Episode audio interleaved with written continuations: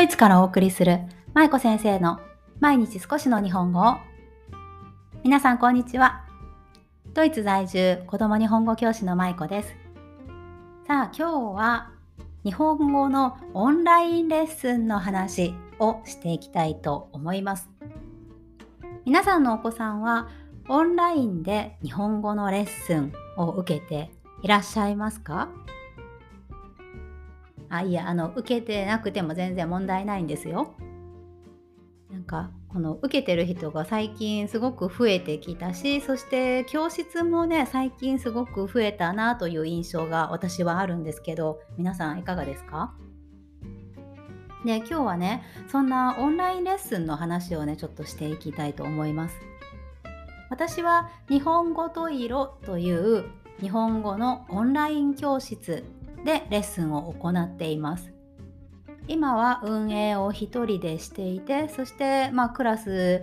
がいくつかあって毎週教えているんですが、まあ、そんな中でねオンラインレッスンをずっとして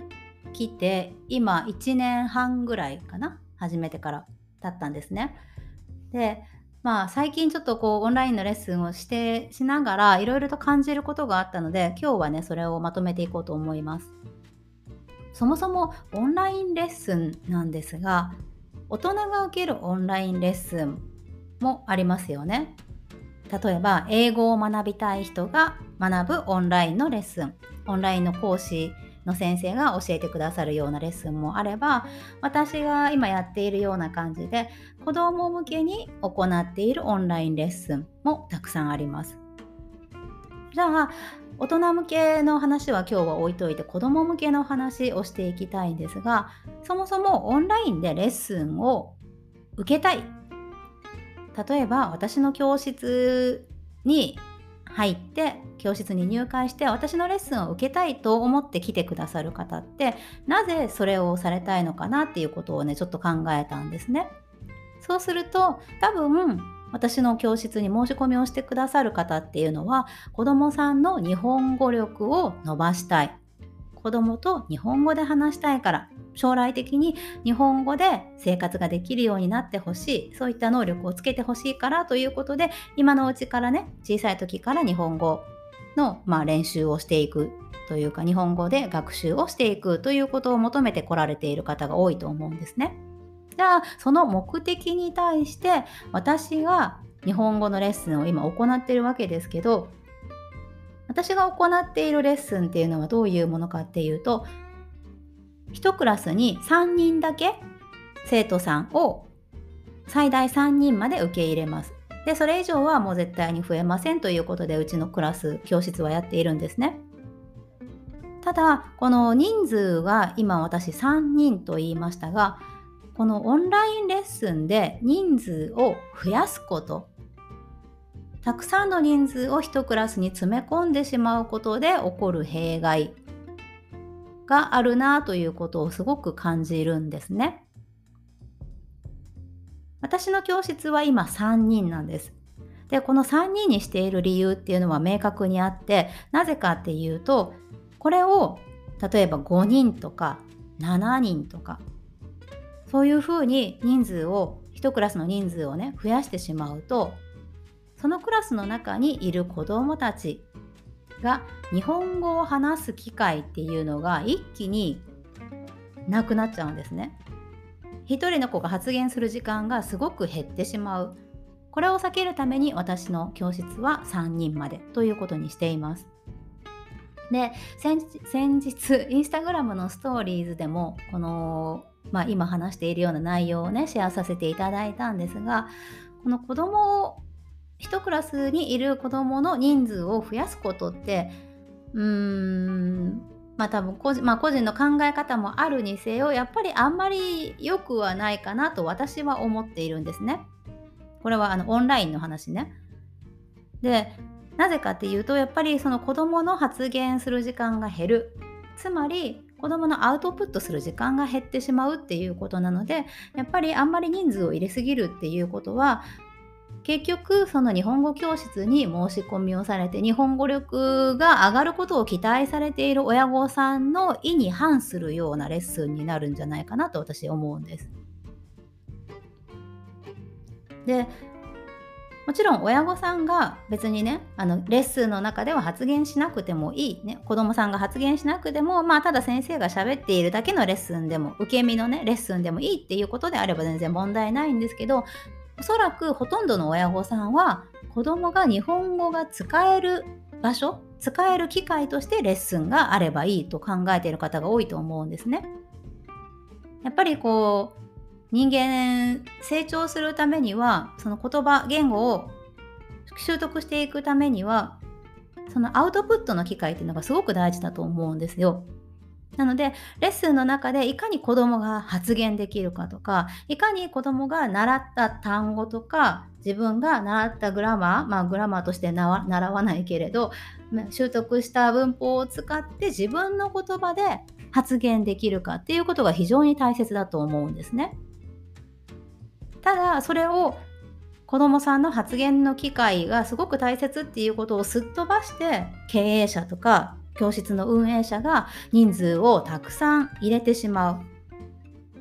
とやっぱり子どもの能力っていうのはなかなか伸びないと思うんです。それでも人数を、まあ、5人とか7人とか多かったら10人以上のクラスとかもあるんですよ。びっくりしませんか？ね、そんな風に人数を増やして私はちょっとうんなんか何がしたいんだろうって思っちゃうんですよね正直。もちろん人数を増やしたらその分経営者は儲かるんですよ。そのお金の話で恐縮ですけど。だって1クラスに例えばあの1回のね1月のレッスンがまあ、50、50じゃあ5000円だとしましょう。そしたら5000円で3人入れると、1ヶ月に1万5000円ですよね。5000×3 で。でもそこに7人入れると、5、7、35で3万5000円になるわけですよ。ね。すごい金額の差になりますよね。なので、もちろんその経営者の収入を上げるためには、たくさんの人数を入れるっていうのは、もしかしたらそのビジネスの点では正しいのかもしれない。でも、子供の子供の日本語力を上げたいもっと子供に日本語で話してほしい日本語を話せる機会を持ってほしいと思って入会させてくださる親御さんに対してやっぱりそのアプローチは間違えてるんじゃないかなって私すごく思うんですね。で、まあ、今日のお話は別に私の考えが正しいということではなくって私はこういうふうに考えていますよっていう話だけなんですけどでも私が今実際日本語教室をやっていてオンラインでね子どもさんを3人1クラスとして教えている中で教えながら子どもさんがすごく発言する機会が多いなって自分で、まあ、手前味噌ですけどやりながら思うんですね。例えば A ちゃん B 君 C ちゃんっていうような3人のクラスがあったとしたらその A ちゃんも B 君も C ちゃんもみんなが自分の思いを日本語でちゃんと発言できる機会がしっかり取れているっていうことそれを重視して今レッスンをやっているし実際にそうなっているなっていう自負があります私は。なのでうんもしその子どもの発言する機会が少ないのであれば例えば本当にレッスンを毎月ねお金払って親御さんたちはね受けてくださってるわけですよ。親御さんたちというか子どもたちがね。ね親御さんがそれを負担してくれてるわけですよ。ね、お金もそうだしそして時間的なコストもかかりますよね。なのでそういったコストその経済的コスト時間的コストをかけてレッスンを受けたのに子供が全く発言できないとか一言二言だけしか先生とやり取りがないままあとはもう先生が喋っているだけとかただ YouTube の動画を見せてるだけとかだったら全然それってお金払わずに家で YouTube 見た方が良くないですか？って私は思うんですよね。オンラインレッスンを受ける意義ってやっぱりそこにいる先生とか友達とかと総合的なやり取りがあるからだからこそやっぱり受けるものだと思うんですよ。一方通行なやり取りであれば YouTube で十分なんです。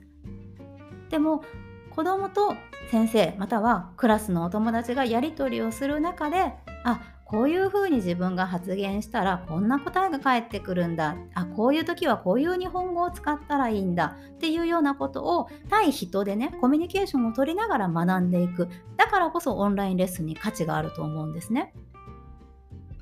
なのでそういったことをこうすっ飛ばしてただ経営者の利益のためだけとか子供を主体としたレッスンになっていない場合っていうのは私もう YouTube の動画を見るだけで本当に十分だと思ってしまうしやっぱりそういうところってこう教室としてのうん理念がどうなのかなって私は個人的には思ってしまいます。ね、もちろんそのビジネス観点からそういうふうに考えてされている方もいらっしゃるのでもうそれはそれでその人の考え方だと思うんですけどね。うんでまあコロナ禍の影響も手伝ってオンラインの教室ってすごく増えましたよね。圧倒的に増えたと思います。けど実際その教室のホームページを見たりとか、まあ、レッスンの様子を見させていただいたりとかこう蓋を開けてみるとすごく質にも差があるんですよね。なのでもしオンラインレッスンを皆さんがこれから受けたいとかお子さんにね受けさせたいっていうふうに考えていらっしゃるんだったらまあここは安いからとかうーん何て言うのかななんとなくこうホームページが可愛いからとか、まあ、そういった理由じゃなくてしっかりと内容を見てみる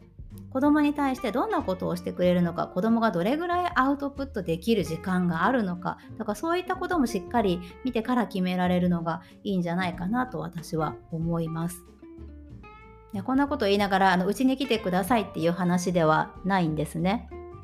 っていうのはあのごめんなさいうちの教室は結構お問い合わせいただくんですけど今満席であの全く余裕がないのですいませんうちにうちにもちろんあの希望してくださるのはありがたいんですけどうちはちょっと募集はしていないんですけどでもそういうふうによくあの見てみることで実はすごく質にも差があるし内容にも差があるし親御さんがそれでいいって思えるようなところをしっかり探して精査して決めていくっていうことがすごく大事だと思います。まあそんなわけで日本語レッスンもねたくさん増えてきてその需要に対して供給が少しずつ増えてきたっていうのはすごく喜ばしいことだと思うんですけどでも実際に本当にしっかりした親御さんとか子どもさんの将来につながるような親御さんが求めているようなレッスンをしているところかどうかっていうのはしっかり見てから決めていくというのが大事かなと思います。はい。ということで今日はちょっと熱くそして早口で語ってしまいましたけどいろいろ日本語レッスンについて、ね、日本語のオンラインレッスンについてね思うところをお話ししてみました。うん、あのー、文法だけを教えるようなところっていうのも私ちょっと あの最後おまけですけど文法だけを教えるっていうのもやっぱりちょっと違うかなと思っていてその幼児さんってあれですよね、うん、文法ってまだできないんですよそのグラマーね。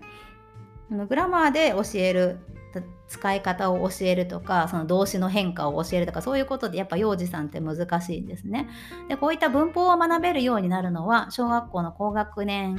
以降と言われています。なのでやっぱり幼児期とか小学校低学年中学年のうちっていうのはしっかりコミュニケーションを取りながら日本語を学んでいくっていう方法が非常に大切なんですね。なのでまあいろんな教室を見比べながらこれからレッスンを受けられる方はぜひぜひ決めてほしいですしそしてまあオンラインレッスンだけじゃなくってね対面レッスンをされているところが近くにある方はやっぱり対面レッスンでのやり取りっていうのもすごくいいと思いますので、まあ、それも視野に入れて、はい、決められるのがいいかなと思います。はいえー、今回の話はオンラインレッスンの話です。そして子ども向けのレッスン、特にその幼児期、小学校低学年向けのレッスンの話なので、あの大人向けレッスンとか対面レッスンの話ではないので、そこだけご理解ください。はい。ということで、今日も最後までお聴きいただきありがとうございました。舞子先生の毎日少しの日本語を引き続き一緒に頑張っていきましょう。ほな、またね。